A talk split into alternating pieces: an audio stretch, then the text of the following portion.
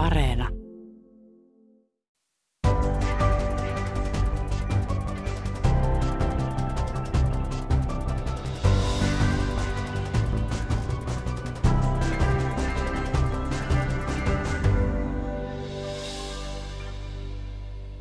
Nyt alkaa Kulttuuri Ykkönen. Villa Jyllenbergin joulu on 1950-luvun henkeen koristeltu tänä vuonna. Miltä joulu näytti silloin? Mitä sen ajan joulukoristeet kertovat suhtautumisestamme kotiin, perheeseen, materiaan ja jouluun? Millainen on Kulttuuri Ykkösen vieraina tänään täällä kertomassa, millainen tämä joulu silloin oli, mitä oli tyypillistä sille ajalle? Ja vierainani ovat tämän vuoden joulunäyttelyn koostaneet Gabriella Cheder-Kajander, Sofia Simelius, Tuomas Laatikainen ja joulukoristeiden asiantuntija Kaisa Koivisto. Lämpimästi tervetuloa. Minä olen Pia-Maria Lehtola. Tänään siirrymme tosiaan 1950-luvulle. Silloin joulu tuli näkyvimmin esille museoissamme ja kodeissamme ja olette nyt koonneet tunnelmallisen joulunäyttelyn joulukuusineen ja joulun juhlakattauksineen Helsingin Kuusisaaressa sijaitsevaan taide- ja kotimuseon Villa Jyllenbergiin. Millaista joulua pankkiirina menestynyt ja myös henkisyydestä kiinnostunut Rudolf Steinerin antroposofia myös äm, opiskellut Anne Jyllenberg ja hänen vaimonsa Signe. Minkälaista joulua he viettivät aikoinaan? No se onkin hyvä kysymys, äh, koska me emme oikein tiedä. Äh, meillä on, on ainoastaan ihan muutama valokuva säilynyt arkistossa, jotka ovat 30-luvulta äh, heidän joulu vietosta, niin ollaan jouduttu käyttää aika paljon mielikuvitusta, mutta myöskin kun joulu on, on hyvin, tota, tai siinä säilyy ne samat perinteet, niin ää, voidaan voida, voida tota, olettaa, että ää, joulu on näyttänyt aika samalta sitten 50-luvulla, mihin tämä meidän näyttely sitten tota, ajoittuu. Mutta äm, tiedetään kuitenkin, että jouluaatto oli itse asiassa myöskin Aanen syntymäpäivä, eli sitä on varmaan juhlittu ja myöskin ää, itse jouluaattoa. Ää, Jylenbergien perhe oli hyvin ää, hengellinen, he olivat ää, tota, kristillisiä, niin luultavasti tällaisia perinteitä on ollut. Ja se, se tota, myöskin tiedetään, että Aane on pitänyt joka vuosi ää, puheen Blomsterfondenin vanhainkodissa ää, missä hän tota painotti tätä joulun ää, hengellistä puolta. Mulla on itse asiassa pieni lainaus jossain lukea hänen puheestaan. Tämä on kyllä ruotsiksi, joka menee näin. Vi är alla festklädda, både utvändigt och invändigt. Graden är tänd och borden dukade. Prydnader, kakor och kaffe för, för vår yttre människa och det skänker oss hjärtats godhet för vår inre varelse. Joten hyvin tämmöinen hengellinen ja hän oli myöskin huolessaan tästä, että joulu alkoi yhtä enemmän sitten kaupallistumaan. Mielenkiintoista. Ja tosiaan hänellä oli myös tämä antroposofinen puoli, joka, joka tulee esille tässä vielä ohjelmassa muun muassa ruokavalion suhteen. Kyllä. No niin.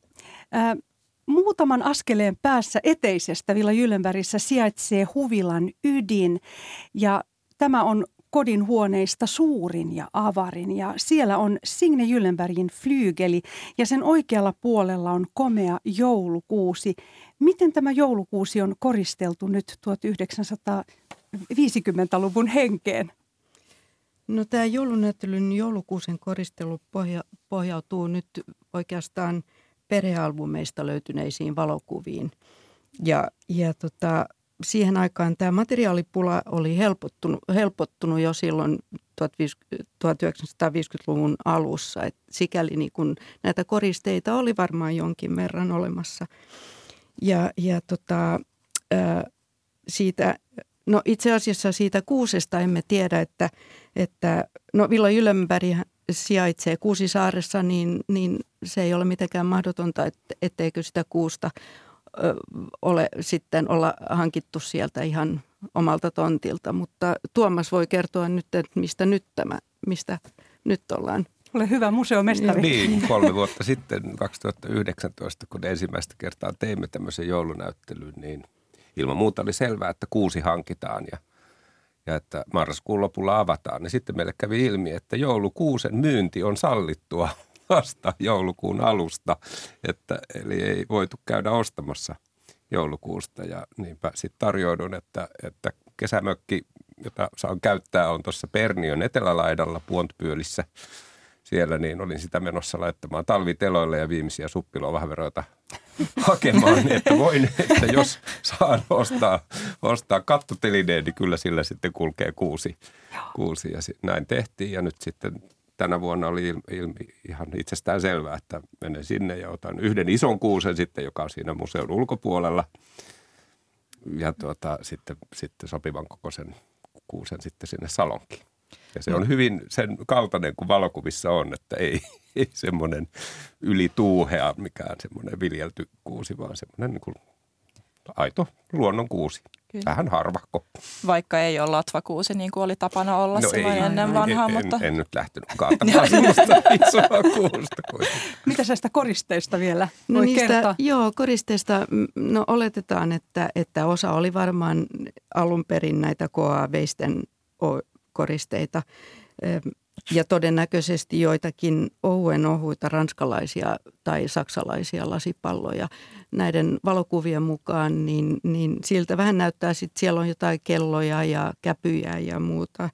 Ja, ja sitten käytettiin ihan, ihan pumpulia lumena ja, ja tota, oksilla ja, ja tota, tavallista siihen aikaan ajalliset kerrostumat olivat tavallisia, että oli niin kuin monen eri – ehkä jopa sukupolven koristeita sitten, sitten tuolla tota, kuusessa. Kaisa Koivisto, olet kirjoittanut kirjan Joulupuu on rakennettu, suomalaisen joulukuusen tarina vuonna 2009 kahden muun kirjoittajan kanssa. Ja teos on ensimmäinen kirja keski-eurooppalaisperäisestä suomalaisesta joulukuusesta. Ja kirja kertoo joulukuusen ja sen koristeiden historiasta, saksalaisesta joulukoristeisiin keskittyneestä Laushan kylästä ja ainoasta suomalaisesta joulukoristeiden valmisteesta – vuonna 1924 perustetusta K.A. Veiste Oystä. Voimmeko puhua amerikkalaisesta joulusta, kun puhumme juuri tästä 1950-luvulla Suomeen rantautuneesta koristelutyylistä? Kyllä voidaan puhua vähän aikaisemminkin jo. Mm, miten aikaisin? Tuota, Laussassa alettiin näitä lasisia joulukuusen koristeita puhaltaa ilmeisesti 1840-luvulla. Ja jo 1850-luvulla niitä myytiin Suomessakin. Niistä tuli supersuosittuja Yhdysvalloissa 1880-luvulla ja erityisesti Pohjanmaalle niitä on tullut suomalaisilta siirtolaisilta lähete, sieltä lähetetty amerikkalaisia joulukoristeita Suomeen. Kyllä niitä jo silloin on ollut ja tuota, koko tämä jouluperinne niin tavallaan on semmoinen – kaikki on oikeastaan alun perin peräisin Saksasta, mutta sitten, sitten se on mennyt Yhdysvaltoihin. Sie, siellä on tullut suuri juttu ja sitten nämä saksalaiset tekee tietysti päämarkkina-alueensa tyyppisiä joulukoristeita ja niitä on tehty 1800-luvun lopulta alkaen. Ja tuota, koko ajan Yhdysvallat on ollut ja on edelleen suurin joulukoristeiden ostaja. Mistä tämä johtuu? Sitä on vaikea, vaikea sanoa. Musta tuntuu, että amerikkalaiset ei tiedä sitä itsekään. Mutta tuota, ensin ajateltiin, että mitään niin tyhmää ei voi olla kuin lasisia palloja. Että kuka nyt semmoisia haluaa, ne ei varmaan mene kaupaksi järkeville amerikkalaisille. Mutta sitten äh, tämä Woolworths-kauppaketju alkoi myydä niitä oliko yhden sentin vai viiden sentin hintaan. Eli jokaisella oli varaa ostaa, ei ehkä montaa, mutta muutama kuitenkin. Ja niistä tuli aivan valtava menestys. Ja Woolworthsilla niin oli esimerkiksi Laussassa valtava tämmöinen tukku, ei Laussassa vaan Sonnebergissä siinä vieressä, niin valtava tukkurakennus, joka sitten pommitettiin toisessa maailmansodassa, että sitä rakennusta ei enää ole siellä. Eli tässä tapauksessa voidaan ajatella, että se oli niin kuin demokraattista. Kaik, kaikilla oli varaa koristella. Kyllä, näin voidaan ajatella. Vielä tulee tästä mielen tästä Laushan kylästä. Se on myös ajankohtainen nyt Suomen lasimuseossa Riihimäellä. Millainen näyttely siellä on meneillään? Siellä on Laussasta peräisin oleva näyttely, joka kertoo oikeastaan koko tämän historiallisen tarinan Laussan näkökulmasta. Ja Laussan kohdalla täytyy muistaa se, että se oli entistä DDR silloin, kun DDR oli juuri 50-luvulla olemassa niin tuota, siellä niitä joulukoristeita tehtiin silloinkin ja ihan alkuvaihetta lukuun ottamatta Yhdysvallat on ollut sielläkin suurin markkina-alue myös silloin sosialistisena aikana. Mutta silloin siellä alettiin tehdä myös en, enenemässä määrin tämmöistä jou, lasitaidetta. Ja nämä tuota, pallot, nehän puhalletaan tämmöisenä lampputyönä, eli tämmöisen bunsenlampun kaasuliekin – avulla tämmöisestä lasiputkesta, niin sitä ne taiteetkin siellä sitten on tämmöistä, tämmöistä tuota ohutta ja kevyttä ja muovin tuntuista valitettavasti. Mutta myös tätä taidetta on t- tällä kertaa tässä lasimuseon näyttelyssä. Onko siellä mukana keräilyharvinaisuuksia? On, niitäkin on mukana. Ne on museoesineitä, mitä siellä on näytteillä. Onko joku tietty, jonka haluat nostaa esille? No siellä on niitä vanhimpia, jotka on vähän erinäköisiä kuin nämä uudemmat, koska tota, ne on hopeoitu lyijyllä, vaarallista puuhaa. Ja, tuota, ja sellaisia ei Suomessa oikeastaan kyllä näe koskaan. Vielä tästä inspiraation lähteestä elokuvat, mainokset. Tulee mieleen myös Disneyn animaatio, elokuvat, jouluelokuvat. Onko nämä vaikuttanut Suomessa täällä meidän joulu koristeluihin?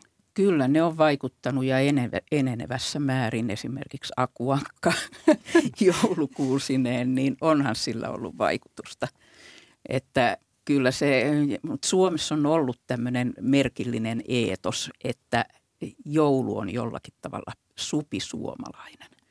Ja täällä on aina korostettu itse tehtyjen koristeiden arvoa – ja kaikkea tällaista. Ja tuota, monille suomalaisille on suorastaan yllätys, että joulussa ei ole oikeastaan mitään suomalaista.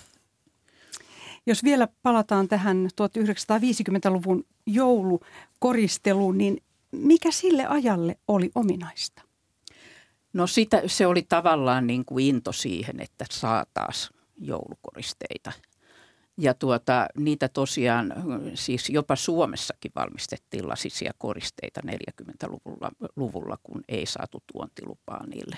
Mutta heti kun tuontilupa saatiin, niin heti tuli, tuli saksalaisia koristeita markkinoille. Ja, tuota, ja, Veiste tuotti niitä maahan ja myi niitä, niitä lasisia koristeita siihen aikaan, että tämä muovipallojen tekeminen alkoi sitten 50-luvun lopulla. Ja, tuota, ja toisaalta sitten voin kuvitella, että Villa Jyllenbergissä on ollut perinteisiä koristeita, joita on ollut siellä olemassa jo valmiiksi. Ja ne on ilman muuta luonut sitten pohjan sille hienolle kuuselle, mikä siellä silloin on ollut. Että, että 50-luvun koristeista silloin alkoi tulla monenlaisia muitakin koristeita. Tuli Saksasta puu, puukoristeita ja, ja alkoi tulla vähitellen muovikoristeitakin. Ja muovikoristeita tuli siihen aikaan Hongkongista ja näin edelleen. Että kyllä sitä muutakin tavaraa oli saatavilla jo siihen aikaan. Oliko tämä materialistisen joulun läpimurtoa tämä aika? No joulun kaupallisuutta on valitettu jo 1800-luvun alussa niin, että, tota, että se on muuttunut tietysti kaupallisemmaksi ja kaupallisemmaksi. Ja kyllä varmaan sitä kaupallisuutta silloin oli, mutta taatusti vähemmän kuin tänä päivänä. Ja vielä tosiaan tämä KA Veiste Oy, joka on perustettu vuonna 1924, edelleen on voimissaan ja, ja mikä on veisteen tilanne tänä päivänä? Ihan tästä päivästä en osaa tarkemmin sanoa, mutta se on kyllä Suom- Euroopan suurin yksittäinen joulukoristeiden valmistaja. suuria niin kuin tietynlaisia koristeita valmistavia on muitakin ja Vestehän ei kaikkea valmista itse, mutta edelleen Suomessa tehdään just nämä muovis, muovipallot ja sitten toisaalta nämä tuota, tämmöiset kimaltelevat könnökset ja latvatähdet ja tämmöiset, jotka on nykyisin muovia kaikki. kaikki. Aikaisemminhan ne oli metallia tai sitten lasia. Itse huomasin, että joulukoristelu on erittäin suosittua tällä, tällä hetkellä. Monet tavaratalot ovat ihan melkein jo tyhjiä näistä joulukoristeista. Mistä tämä kertoo? Mitä ajattelette? Mä ehkä ajattelen, että ähm, on aika synkät, synkät tai synkkä tuota maailmantilanne, niin ehkä ihmiset haluaa koristella heidän kotiaan nyt jouluksi. Mennään vielä takaisin joulukuusen historiaan. Joulukuusi alkoi yleistyä suomalaisissa, suomalaisissa kodeissa vasta vuosisadan vaihteessa 1900-luvulla, mutta helsinkiläisissä säätyläiskodeissa niitä oli jo 1800-luvun alkupuolella. Ja olen myös kuullut anekdootteja henkilöistä, joilla oli 1800-luvun alussa jo monta joulukuusta. Millainen on joulukuusen historia Suomessa, Kaisa Koivisto? No tota, ilmeisesti ensimmäiset joulukuuset on tullut Pohjanlahden rannalle. Siellä oli mm, niin kuin hyvin läheisiä yhteyksiä Ruotsiin ja sitä kautta on, on että esimerkiksi Topelius muistelee omasta lapsuudestaan, että joulukuusia oli kaikilla niin sanotusti. Ja tuota, siihen aikaan ne usein oli pöytäkuusia ja usein sillä tavalla, että joka henkilöllä oli tavallaan oma kuusi ja ne oli pöydällä ja sitten lahjat laitettiin siihen alle. Ja tämmöistä tapaa on jonkin verran siihen aikaan ollut, mutta sitten 1800-luvun puolessa, puolessa välissä niin päädyttiin tämmöiseen suureen kuuseen tavallaan – koululaitoksen kautta ennemmin tai myö, enemmän tai vähemmän, kun kuusi alkoi yleistyä sillä tavalla, että tota, monet lapset näkivät ensimmäisen joulukuusen kansakoulussa. Ja se liittyi tavallaan tämmöiseen hyvän tekeväisyyteen. Siihen oli sitten ripustettu omenia ja piparkakkuja ja sitten lapset sai ne sieltä, kun kuusi purettiin. Ja tuota, tämä tämä, että joulukuusi on tällä tavalla vaikuttanut, niin esimerkiksi Kalle Päätalo kertoo omissa kirjoissaan, miten hän näki ensimmäisen kerran joulukuusen juuri kansakoulussa ja miten semmoinen sitten piti saada kotiinkin. Millä tavalla kuusi sitten oli suomalaisissa kodeissa 1900-luvun alussa koristeltu? Näkyykö siinä saksalaiset säännöt? No tota sen verran näkyy, että kynttilöitä on. Kynttilät on se yksittäinen asia, joka tekee joulukuusen. Tavallaan ei ole joulukuusta ilman kynttilöitä. Ja tuota, latvatähti on ehkä toinen ja latvatähti voidaan tehdä tietysti paperista – Mut, ja paperista voi tehdä kaikki muutkin koristeet, mutta näitä, näitä tosiaan näitä lasikoristeita on kyllä ollut Suomessa myynnissä jo 1800-luvulla. Ja muita saksalaisia koristeita. Sieltä tehtiin vanukoristeita, sitten erilaisia metallikoristeita, puukoristeita, ihan mitä vaan. Ja sitten on nämä liput, milloin nämä lippunauhat tulivat muotiin? No nekin on tullut varsin varhaan ja niiden kanssa on vähän semmoista, Suomessa on valmistettu semmoisiakin lippurivejä, joissa on tämmöisiä fiktiivisiä lippuja. Sitten on ollut tuota, tämmöiset, että on niin sanotusti kaikkien maiden lippuja, niin niitä on ollut ihan yleisesti saatavilla 1800-luvulla. Ja tausta on vähän semmoinen, että brittiläinen imperiumi esimerkiksi korosti omaa suuruuttaan.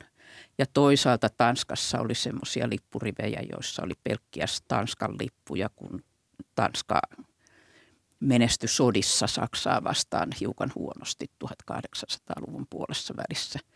Ja Suomessahan erityisesti 20-30-luvulla, niin, niin kuvista ainakin voi päätellä, että, että Suomen lippu oli kaikkein yleisin lippurivi. Ei ollut näitä kansainvälisiä lippuja kovin paljon. Mutta tuota, tämä kansainvälisyys on kuitenkin kaikesta taustasta huolimatta korostanut maailman rauhaa ja ihmisten välistä, kansojen välistä ystävyyttä ja siinä mielessä aika ajankohtainenkin tänään. Ja nyt siirrymme taas takaisin Villa Jyllenbergiin. Millaisia joulukoristeita löytyy Villa Jyllenbergin kokoelmista? No itse asiassa niitä ei löydy hirveästi enää, että oikeastaan jäljellä olevat koristeet löytyvät tänä päivänä Signe Jaane Jyllenbergin ähm, lapsen lapsilla ja, ja tota, tai lasten lapsilla. Ja ö, sieltä löytyy tällaisia muun muassa alumiinifoliosta ja metallilangasta tehtyjä koristeita. Ja me saatiin ne lainaksi silloin, kun viimeksi meillä oli se silloin 9, vuonna 19, niin, niin tota, silloin lainat, saatiin ne lainaksi. Ja, ja, mutta valitettavasti sen enempää niitä ei ole. Mutta muka... eli, eli siinä meidän kokoelmissa niitä ei ole. Mutta mukavaa, että ne ovat kuitenkin käytössä. Kyllä. suvun sisällä. Kyllä. Signe Jyllenbergin flygelin päällä on runsaasti kukkia. Millaisia joulukukkia perhe suosi? No Aanehan oli syntynyt jouluaattona, joten mikä teki siitä erityisen juhlapäivän ja, ja kukkia oli ihan talo täynnä. Ja juuri tuolla Flygelillä on, on vanhojen valokuvien mukaan niin aika paljon, paljon tota hyasinttejä, kieloja, alppiorvokkeja ja jouluruusuja. Ja sitten tämän lisäksi niin punainen tulppaani kuuluu kyllä ehdottomasti niin kuin jouluun siihen aikaan. Et näitä tämän päivän amarylliksiä ja, ja tota, joulutähtiä, niitä tuli sitten vasta 60-luvulla ehkä vähän myöhemmin. Et silloin 50-luvulla niitä ei vielä näkynyt. Tätä salia myös on kuvat, kuvailtu maallisen ja henkisen pääoman galleriaksi. Se on just, juuri tämä sali, jossa on flygeli ja joulukuusi. Mitä tämän salin esineet ja taideteokset kertovat Aane ja Signe Jyllenbergin persoonista? Sofia Simelius. No se onkin hyvä kysymys. Tota, Ville Jyllenberg on rakennettu, se on valmistunut vuonna 1938 ja alun perin kesähuvilaksi ja sitten miten perhe sitten muutti sinne asumaan ihan vuoden ympärillä. Ja tässä salongissa ja itse asiassa koko tota alakerrassa on, voidaan kertoa kahta eri tarinaa. Eli voidaan kertoa sen ajan edustuskodin tarinaa, eli se ei välttämättä ole hyvin persoonallinen tarina, vaan että tietyt asiat nämä oli ne tilat, jotka olivat julkisessa käytössä, eli järjestettiin illallisia ynnä muuta. Mutta sitten voidaan myöskin kertoa enemmän tota näistä henkilöistä, jotka ovat itse asuneet ähm, siellä. Varsinkin Aanesta voidaan kertoa enemmän. Signaa on valitettavasti jäänyt vähän taustaan, kun tämä keräily oli Aanen intohimo. Ähm, niin nämä teokset ja myöskin tämä sisustus heijastaa Aanen persoonaa ja hänen arvonsa. Isojen ikkunoiden myötä tämä luonto on hyvin läsnä. Luonto oli Aanelle hyvin, hyvin tärkeää.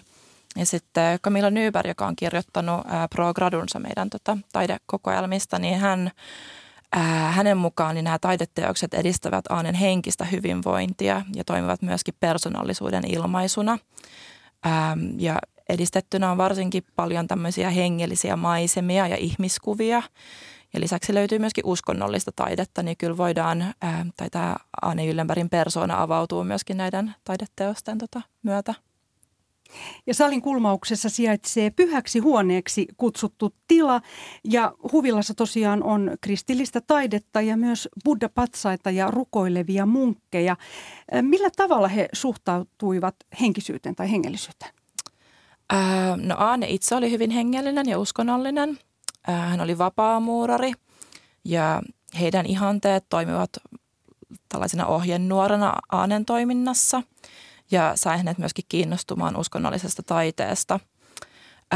Mutta me ei oikein sitten voida tietää, että miksi ää, on kerätty juuri nämä esineet. Kuului myöskin ajan trendeihin keräillä tällaisia vähän niin kuin eksoottisia esineitä ja sekin kuului ää, hyvään edustuskotiin, että piti olla vanhaa taidetta ja myöskin ää, tämmöistä eksoottista taidetta – Ää, mutta tämä absidi, mihin me tota, kutsutaan tätä, tätä ää, tätä tilaa, niin siihen on kerätty suurin osa tätä uskonnollista ää, ää, esineistöä ja, ja taideteoksia.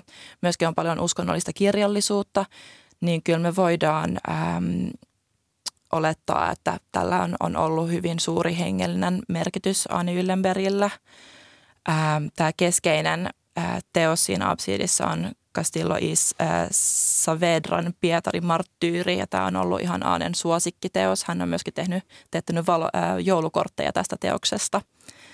Ähm, ähm, joo ja on, voidaan kuvitella, että tämä on ollut tämmöinen rauhantila, mihin Aane on sitten tullut tota, ää, rentoutumaan ja, ja ajattelemaan. Voitko vielä kuvailla, miltä tämä taideteos näyttää? Joo, tämä on aika, aika tota, en, en välttämättä itse valitsisi tätä teosta ää, joulukorttiin, koska tämä on siis Pietari Marttyyri, joka ää, kävi, kävi keski, tai kävi tuota saarnaamassa läpi Italian, kunnes häntä sitten salamurhattiin kirveksellä päähän. Ja tämä tota, taideteos kuvailee tätä hetkeä. Ää, marttyyri ää, rukoilee kädet yhdessä ää, ja kirves on siellä syvästi hänen päässään. Ähm, Mutta se, se voidaan, tai me voidaan sanoa aika paljon Aanen suhtautumisesta jouluun ää, ja joulun hengellisyyteen sillä, että hän valitsi juuri tämän teoksen sitten joulukortiksi. Hmm. Ehkä pienenä muistutuksena, mistä, mistä joulu oikein on kyse palataan vielä tähän Villa Jyllenbergin taloon. Vaalea rapattu palatsimainen kivitalo, sekin vie ajatukset ainakin itselläni Italiaan.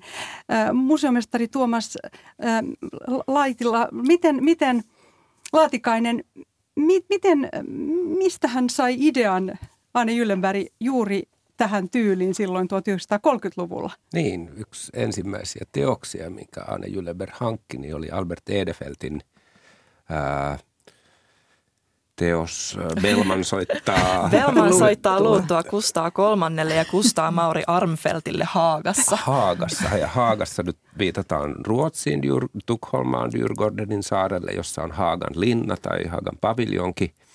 Ja siinä on sellaiset kauniit kaariikkunat Tedefelt maalannut, maalannut tämän Haagan linnan näkymään siellä taustalla ja, ja tämä on sitten ollut, ollut kuva, jota Anni Jylleber on sitten veljelleen, joka oli apuna tässä talon suunnittelussa ja myös arkkitehdille esitellyt, että tahtoo tuollaisen. Ja niinpä meidän siinä niin sanotussa pikkusalongissa on aivan samanlaiset kaar, kauniit kaariikkunat kuin tässä maalauksessa. Ja teos on siellä takan yläpuolella ikään kuin paraatipaikalla ja yhden ainoan kerran ollut, ollut ilmeisesti lainassa, lainassa ja juuri Tukholmassa, niin kun, kun meillä tehtiin peruskorjausta, niin oli tilaisuus näitä niin kuin ikään kuin näitä vakio- tai keskeisimpiä teoksia lainata ulkomaille. Sehän oli, sehän oli myöskin tota Aanen huomenlahja Signelle. Kyllä. No niin, joo. Tämä teos.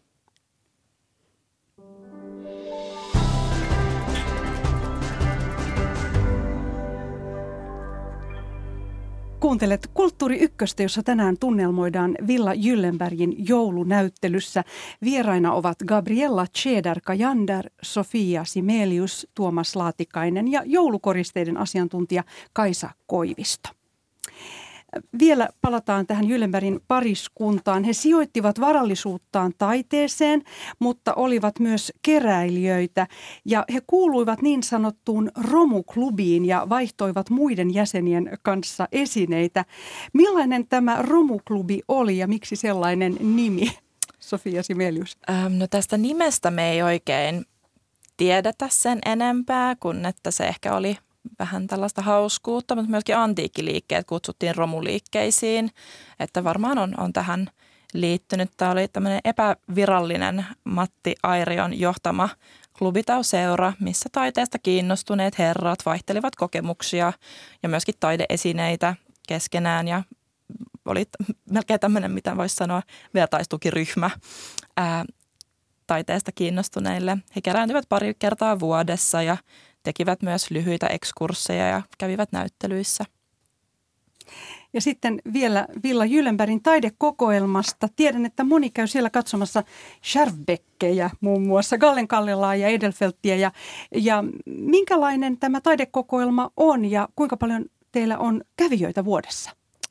No meillä on ollut paljon kävijöitä. Mitä sä sanoit Tuomas, että meillä on ollut tänä vuonna? Muistaakseni 27 000 tai vähän vaille ehkä. Joo, ja se on... Yllättävän paljon, kun ollaan oltu kuitenkin kaksi kuukautta suljettunakin pitkien ripustustaukojen vuoksi. Ja varsinkin miettien, että muutama tai parikymmentä vuotta sitten meillä oli 3000 kävijää vuodessa, joten suosio on kyllä kasvanut. Ähm, ja mä sanoisin, että tämä kokoelma on toki hyvin merkittävä, että meillä on paljon Helen Scharfbeckejä, suurin äm, yksityisomistuksessa oleva Helen Scharfbeck-kokoelma, mutta on myöskin hieno ikkuna tähän aikaan taidekeräilyyn ja aika läpileikkaus Suomen taiteen kehityksestä jopa 70-luvulle saakka. Mutta on myös ehdottomasti kokonaistaideteos, että se rakennus ja kokoelma käy semmoista vuorovaikutusta sen kauniin ympäristön kanssa ja siellä on kauniita esineitä ja, ja semmoinen melkein kodikas tunnelma, mitä meidän kävijät arvostaa. Nyt tosiaan joulua juhlitaan monessa museossa ympäri Suomea. Tampereen Näsilinnassa sijaitseva museo Mila Viida puetaan jouluiseen asuun, kun Notbekit, Tampereen kosmopoliitit näyttelyä täydennetään 1800-luvun herrasväen joulunviettoon liittyvillä esineillä ja tarinoilla. Ja näyttelijä Fanni ja Panimon omistaja Paul Sinebrykkov ovat asettuneet Boulevardin talonsa joka lukeutui Helsingin merkittävimpiin yksityiskoteihin ja siellä Sinebrykoffin taidemuseossa on jokavuotinen joulunäyttely. Siellä tuoksuu kaneli, neilikka ja sahrami. Nyt siirrymme takaisin Villa Jyllenbergin. Ketkä istuvat tässä joulupöydän ääressä? No joulu vietettiin kyllä ihan perhepiirissä. Lapset ja lasten lapset ja joskus Signen Jaanen – sisarukset puolisoineen. Että näin. Ei, ei, ei sen enempää. Niin kuin. Millaisilla ää, astioilla te olette nyt kattaneet tämän joulupöydän? No me ollaan tota, ää, kattanut meidän juhla-astiastolla, joka on Limoshin tota, krysanteemeilla siirtokuvatekniikalla koristettu ää, iso kalusto. Tähän on alun perin kuulunut 190 osaa ja ollut 36 hengen astiasto. Ää, nykyään me ei oikein tiedetä, että kuinka monta osaa siihen kuuluu, kun ää, lasten lapset ovat perinneet siitä osan. Sitten sitä minä ollaan nostettu takaisin.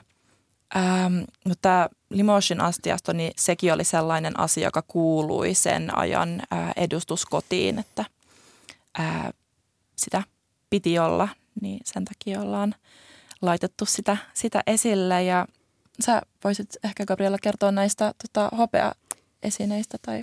Niin, no pöytähopeat tietenkin kuuluvat aina, aina hienosti katettuun pöytään ja, ja Jylembereillä oli, olivat 20-luvulla tilanne tällaisen Suomen kultasepä Oyltä hopeiset ruokailuvälineet, joihin oli sitten kaive, kaiverrettu suvun, suvun vaakuna – ja siihen lisäksi siihen kattaukseen kuuluu tällaiset hopeiset suolaastiat, vadit, tarjottimet ja kahvikalusto ja kynttilän jalkoja tietenkin jonkin verran.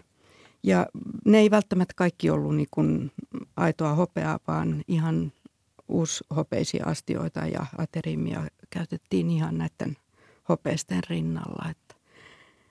Ja pöytäliina on, on aina kuulunut tärkeänä osana ruokapöydän kattamisrituaaliin. Että tällainen puhtaan valkoinen terävin viikkauksin mankeloitu damastiliina on, on niin kuin viestinyt talouden tarkasta huolenpidosta. Mm. Museon kokoelmissa on, on säilynyt myös Signe Jyllenbergin emännän kirja, jota hän käytti suurten kutsujen suunnittelemiseen. Millaisia yksityiskohtia menyistä tai, tai tyylistä on, on, voidaan soveltaa vaikka juuri tähän joulupöytään? Mikä oli tyypillistä hänelle? No siis kyllä vieraita oli usein ja heitä oli paljon. Ja, ja tota, Signe on ahkerasti dok- dokumentoinut ää, päivällisten ruokalistat ja, ja istumajärjestyksen ja, ja muuta tähän emännän muistikirjaan. Joulusta me ei tiedetä, oikeastaan mm, me ei tiedetä, että mitä ovat sit syöneet jouluna.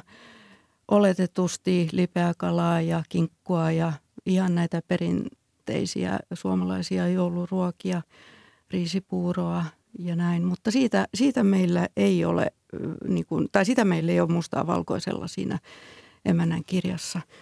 Ja tota, Mutta kattaus oli ranskalainen. kattaus oli ranskalainen. Mitä se tarkoittaa? Sofia. Niin, mitäköhän se tarkoittaa, että oli tota, nämä Limousin astiosta tulee Ranskasta.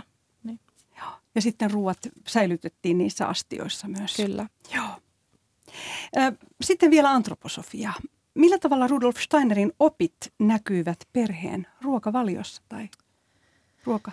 No kun sitä me ei oikein myöskään tiedä, tai se on ehkä vähän ristiriitaista, että perhe olivat ää, hyvin perehtyneet näihin Rudolf Steinerin oppeihin, mutta ainakin mitä me ollaan tästä emännän kirjasta luettu, niin kyllä heillä oli tarjolla lihaa ja Oli, toki oli, oli tota, aika paljon siis ihan, ihan äm, kypsennettyä lampaan satulaa, täytettyä vasikkaa, häränfilettä ja sitten oli ihan riistaa, oli, oli linturuuista, oli metsoa, teeriä ja pyytä ja, ja, ja näin, että ja myöskin kalaa ja, ja äyriäisiä tarjottiin – aika paljon, äm, jopa hummeria.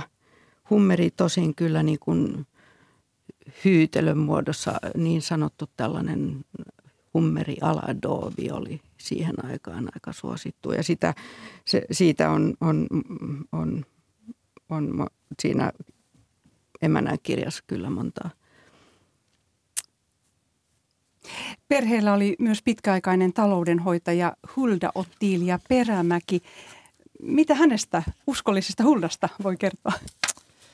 Ja tota, Hulda sai tämän pestin hänen siskoltaan, joka oli aikaisemmin tota, kodinhoitaja, mutta sitten kun meni naimisiin, niin hän sitten ehdotti tämän pestin siskolleen Huldalle. Ja Hulda asui talossa, hänellä oli omat, ää, omat tota, kvartteerit äm, ja oma, oma sisäänkäynti. Ja me tiedetään, että hän oli varsin hyvä keittiössä, laittoi hyvää ruokaa ja oli erityisen äh, hyvä silmä tähän niin kuin ruokien sommitteluun, että laittoi kauniita, äh, kauniita annoksia. Sitten ähm, kuulemma ei, oli ehkä vähän ujo, niin äh, jos oli isommat juhlat tulossa, niin tätä hänen sisä, äh, sisko, siskoa pyydettiin sitten mukaan tarjoilemaan, kun hän oli heistä sosiaalisempi. Mm. Ähm, nämä tota, lastenlapset ovat myöskin kertoneet, että ruokapöydän alla löytyi tämmöinen painike, ää, joka emäntä ää, Signe ää, käytti ää, viestiään Huldalle siinä keittiössä, että oli aika, aika ää, tulla ruokasaliin ja nämä lastenlapset olivat sitten leikkineet siellä pöydän alla ja, ja kiusatakseen sitten painanut tätä nappulaa, joka aiheutti aika, aika kiusallisia ää, hetkiä tälle hu, raukkahullalle. Mutta hän viihtyi monta monta vuotta Jyllenbergien seurassa ja sitten kun hän siirtyi eläkkeelle, niin Jyllenbergit myöskin auttoivat häntä löytämään asunnon ja, ja tota, maksoivat hänelle eläkettä, niin hän oli kyllä hyvin, hyvin tärkeä perheenjäsen. Siirrytään vielä joulukattauksesta jälkiruoka pöytään. Siellä on Helsingin vanhimman konditorian Ekbergin leivonnaisia. Ekbergin kahvila on Helsingin Boulevardilla sijaitseva kahvila, jonka perusti Fredrik Edvard Ekberg vuonna 1852 Helsingissä käytyään ensin opissa Pietarissa. Kertokaa vähän tästä jälkiruokapöydästä. No siihen aikaan syö, tai syötiin aika paljon Aleksanterin ja Napoleon leivoksia ja ää, sitten näitä sahramipullia eli lyssebulle. Niitä, niitä kuuluu kyllä, tai ne kuuluu tähän makeis, tai tähän jälkiruokapöytään tai kahvipöytään, sanotaanko näin. Sitten oli kyllä sitten tällainen erillinen makeispöytä, johon kuuluu pähkinät ja kuivatut hedelmät ja suklaa ja marmeladia. Meillä on esillä semmoiset niin. valtavan hienot marsipaanipossut. Ja marsipaani kuuluu myöskin siihen, joo. Ja marsipaanipossuja, saako muuten tänä päivänä niitä vielä? Niitä saa Ale, Alenniuksen leipomo tekee näitä tilauksesta, tekevät näitä vanhan ajan hedelmiä, marsipaanihedelmiä ja, ja pieniä possuja ja mitä kaikkea. Kaisa Koivisto, tässä täytyy kysyä, että mitä se possu symboloi näin joulun aikaan? Löytyykö Enpä sitä koristeita? Sitä, sitä ajatellut muuta kuin sian lihaa. Mutta tuota, tästä marsipaanipossusta tulee meillä kotona, kotona silloin, kun mä olin lapsi, niin, niin tuota, puurossa, kun oli manteli, niin se, joka löysi mantelin, niin sai marsipaanipossun. Hmm. Mennään vielä taiteeseen. Tosiaan tämän kahvipöydän yllä on mielenkiintoinen taideteos Scherfbeckiltä. Hyvin sanoisin epätavallinen hänen, hänen tyylilleen. Se, se nimi on Lehtimajan juhla. Mistä tämä teos kertoo, jossa nuori tyttö, tyttö makaa penkillä? hän makaa itse asiassa lattialla. Tota, tai siinä on semmoinen patja, jossa istu, istuu sitten mies hänen vieressään. Tämä on ensimmäinen Sharpekin teos, joka ostettiin, tai Aane Yllämpäri osti kokoelmiin. Se oli ensin ripustettu hänen pankkisaliin ja sitten miten sai muuttaa tähän ruokasaliin. Ähm, kuten, kuten sanoit, niin tämä on aika epätavallinen Sherbekin aihe. 21-vuotias Sherbek oli juuri palannut Pariisista täynnä itsevarmuutta ja ää, halusi sitten maalata tällaisen ää, aiheen jossa esitetään joka syksyisen juutalaisen juhlan sukkot, ää, joka vietetään sen muistoksi, kun Mooses johdatti kansansa pois Egyptistä. Ää, ja tällä tämä teos on itse asiassa aika poliittinen, kun Sherbeck haluaa osoittaa myötätuntoa juutalaisia kohtaan. Tämä on myöskin merkittävä teos Sherbeckin historiassa, kun se oli ensimmäinen taiteilijan työ, joka hyväksyttiin Pariisin salonkiin. Ja se on kyllä erittäin rakastettu teos meidän kokoelmissa – sopii hyvin juuri tähän joulu, joulukattauksen yhteyteen.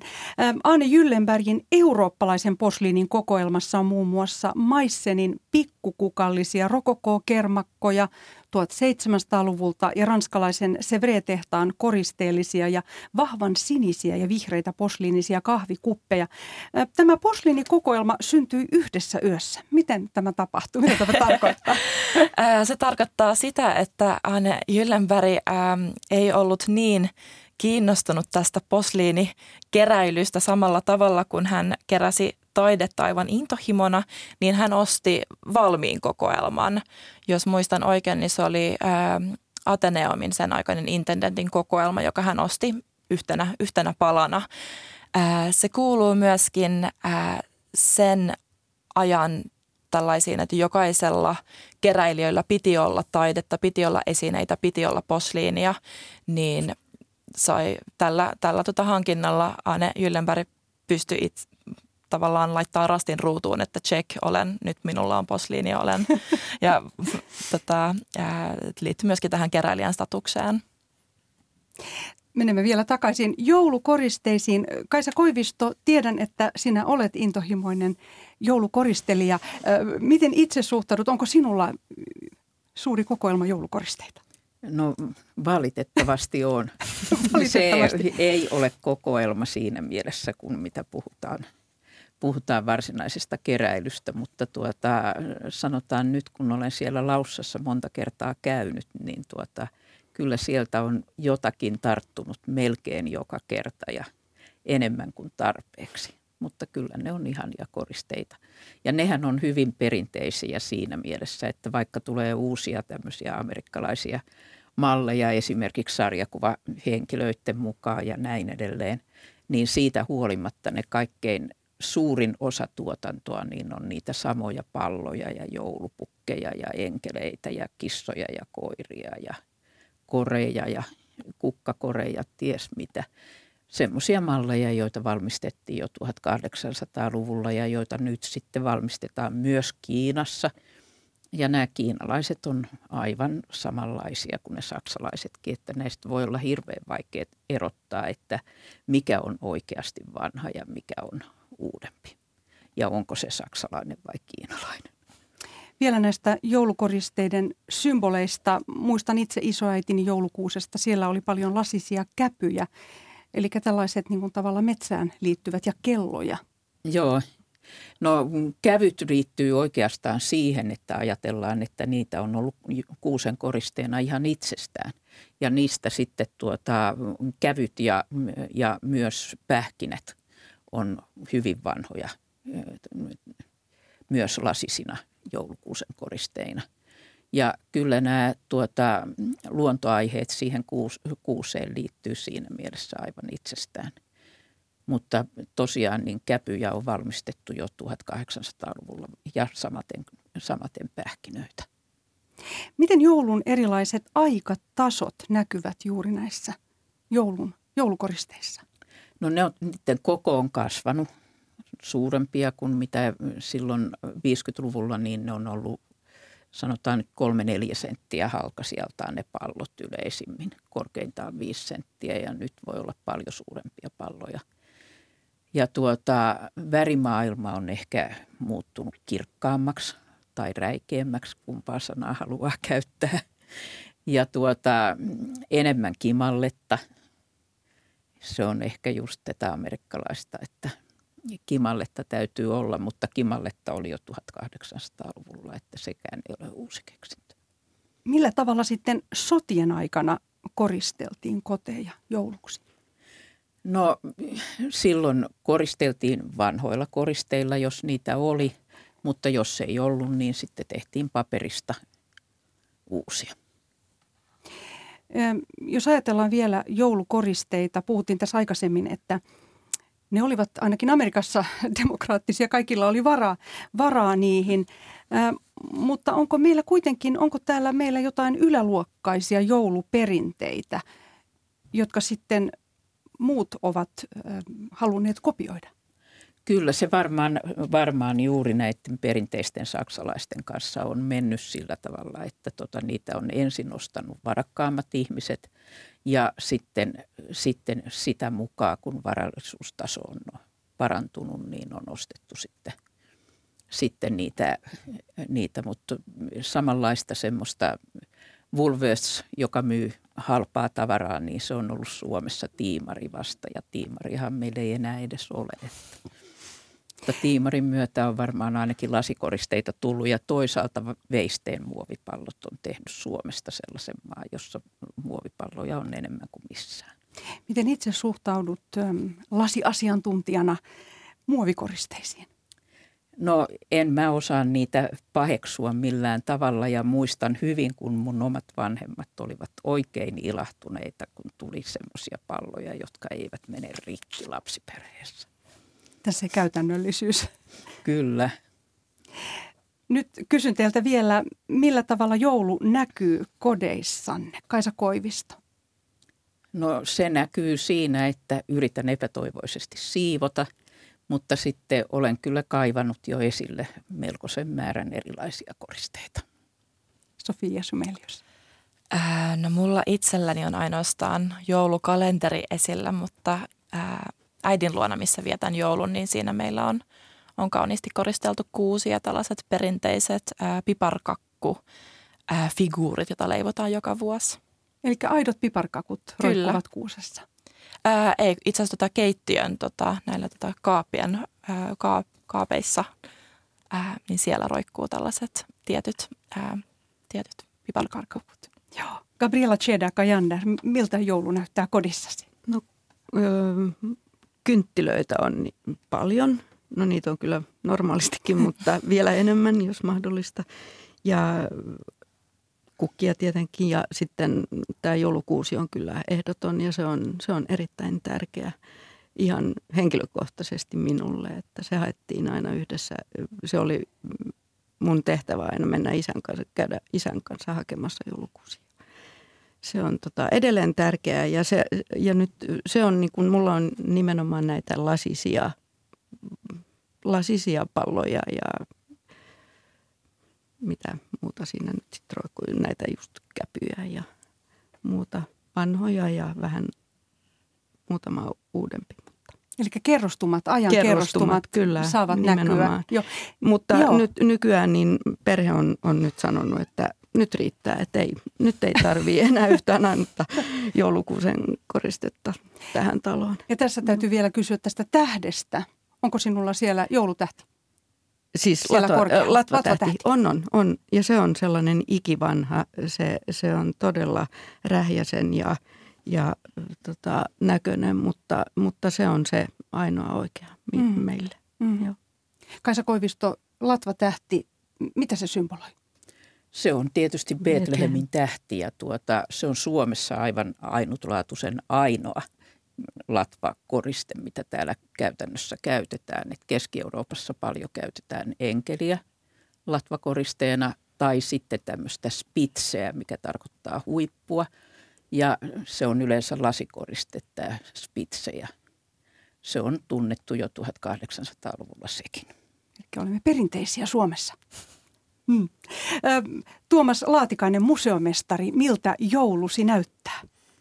No kotona joulu nyt toistaiseksi näyttää vasta, että on kaksi joulukalenteria, toinen tyttärelle ja toinen koiralle. Ja liikuttavasti he, aina tytär hoitaa tämän kalenterin avaamisen ja koira kiltisti odottaa aina, että minkälainen, tuleeko ankka vai lammasherkku sieltä. Noin ja ovessa on, ulko-ovessa on kranssi, mutta ei ole vielä kuusta. On mennyt vähän ehkä voimat tähän museonäyttelyn valmistamiseen, mutta vielähän tässä ehtii. Viel, vielä tähän loppuun, milloin voi tulla teidän museon katsomaan tätä joulua vielä? Ää, meillä voi tulla ää, nyt välipäivinä keskiviikkona 28. päivä ja sitten ää, viikonloppuna onko se 7.8. tammikuuta. Ja myös neljäs päivä keskiviikkona. Myös neljäs päivä keskiviikkona. Joo. Mm. Ja tota, museo on auki kello 12-17. Hienoa. Kiitos teille Gabriella Cheda-Kajander, Sofia Simelius, Tuomas Laatikainen ja joulukoristeiden asiantuntija Kaisa Koivisto antoisasta keskustelusta. Kiitos. Kiitos. Tätä ohjelmaa kanssani olivat tekemässä äänitarkkailija Susan Grönholm ja tuottaja Olli Kangassalo. Ja huomenna Kulttuuri Ykkösen perjantaistudion vakioraatilaiset Virpi Hämeenanttila, Ville Hänninen ja Helena Ranta keskustelevat viikon kulttuuriaiheista ja ilmiöistä. Niklas Vankke juontaa suoran lähetyksen. Kaikkia Kulttuuri Ykkösen lähetyksiä voit kuunnella Yle Areenassa. Hyvää päivänjatkoa ja oikein kaunista joulua teille kaikille.